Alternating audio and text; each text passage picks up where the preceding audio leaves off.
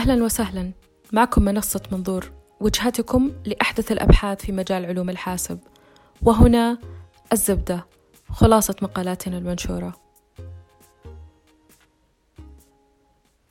يعد البحث العلمي أحد أهم روافد التنمية في جميع البلدان. هو في الحقيقة المحرك الأول للنهضة وللابتكار والإبداع. ولتقييم أهميته ومدى أثره يحتاج البحث العلمي إلى أسس منهجية في التقييم.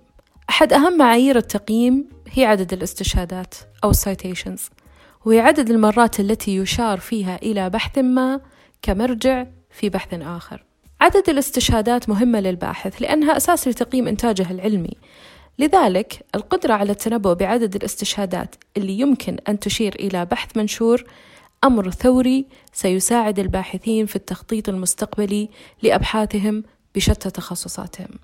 اخترنا لكم في منظور دراستين بحثيتين، كل منهما تقترح استخدام منهجية إما في تعلم الآلة أو التعلم العميق للتنبؤ بعدد الاستشهادات على المدى الطويل.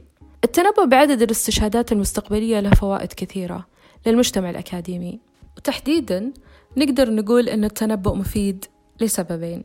الأول يمكن للباحثين متابعة أحدث الأبحاث في مجال التخصص وأكثرها تأثيرا ليساعدهم على وضع خطة بحث مستقبلية فعالة. السبب الثاني من خلال التنبؤ بعدد الاستشهادات البحثية ممكن الجامعة أو الجهات اللي تمول الأبحاث عادة تقدر تقيم الأثر المستقبلي لمؤلفي البحث المنشور ومن ضمنها تحدد إذا كانوا مناسبين للتوظيف في الجامعات أو المراكز البحثية وكذلك مدى جدارتهم في الحصول على المنح والجوائز قد تبدو المهمة بسيطة يعني هي مجرد تنبؤ بالاستشهادات. لكن في الحقيقة التنبؤ بالاستشهادات عملية ليست سهلة على الإطلاق. السبب هو تباين الأبحاث العلمية في أنماط الاستشهادات. يعني ممكن تبقى بعض الأبحاث على الهامش لسنوات عديدة وبعد كذا تجذب الكثير من الاهتمام. عادة ما تسمى هذه الظاهرة الجمال النائم بالعلم أو sleeping beauty in science.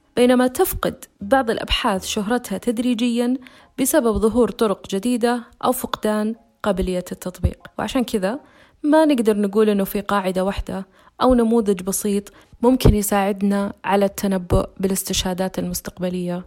بشكل بسيط. في الدراسة الأولى تم استخلاص ثمان سمات من الاستشهادات في الثلاث سنوات الأولى بعد النشر، واختبار ما إذا كانت هذه السمات فعالة في التنبؤ بعدد الاستشهادات لأبحاث منشورة في مجال علم وظائف الأعضاء. تم تحويل المهمة إلى تصنيف ثنائي binary classification لتصنيف البحث المنشور ذو الاستشهادات العالية. كانت السمات المستخرجة لكل بحث كالتالي عدد دول المنشأ للأبحاث المستشهدة عدد المؤسسات البحثية المستشهدة عدد المجلات العلمية المستشهدة عدد موضوعات البحوث المستشهدة مجموع لغات الأبحاث المستشهدة متوسط عدد الاستشهادات التي تم الحصول عليها متوسط الزيادة في عدد الاستشهادات التي تم الحصول عليها وعدد جهات التمويل للبحوث المستشهدة. بينما في الدراسة الثانية تم التنبؤ بعدد الاستشهادات البحثية لبحث منشور حتى السنة الرابعة عشر بعد النشر مع الأخذ بعين الاعتبار عدد الاستشهادات المرصودة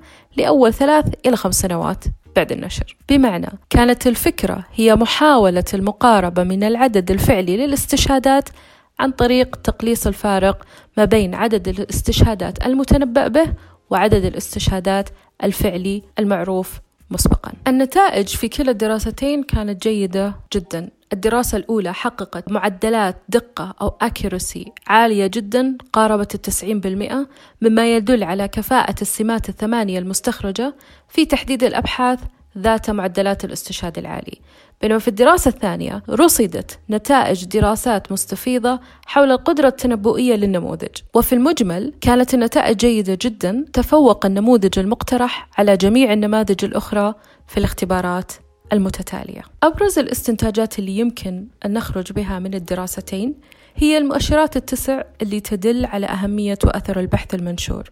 بمعنى إذا تم رصد هذه المؤشرات التسعة في بحث ما فمعناها أن احتمالية كونه ذا أثر تزداد.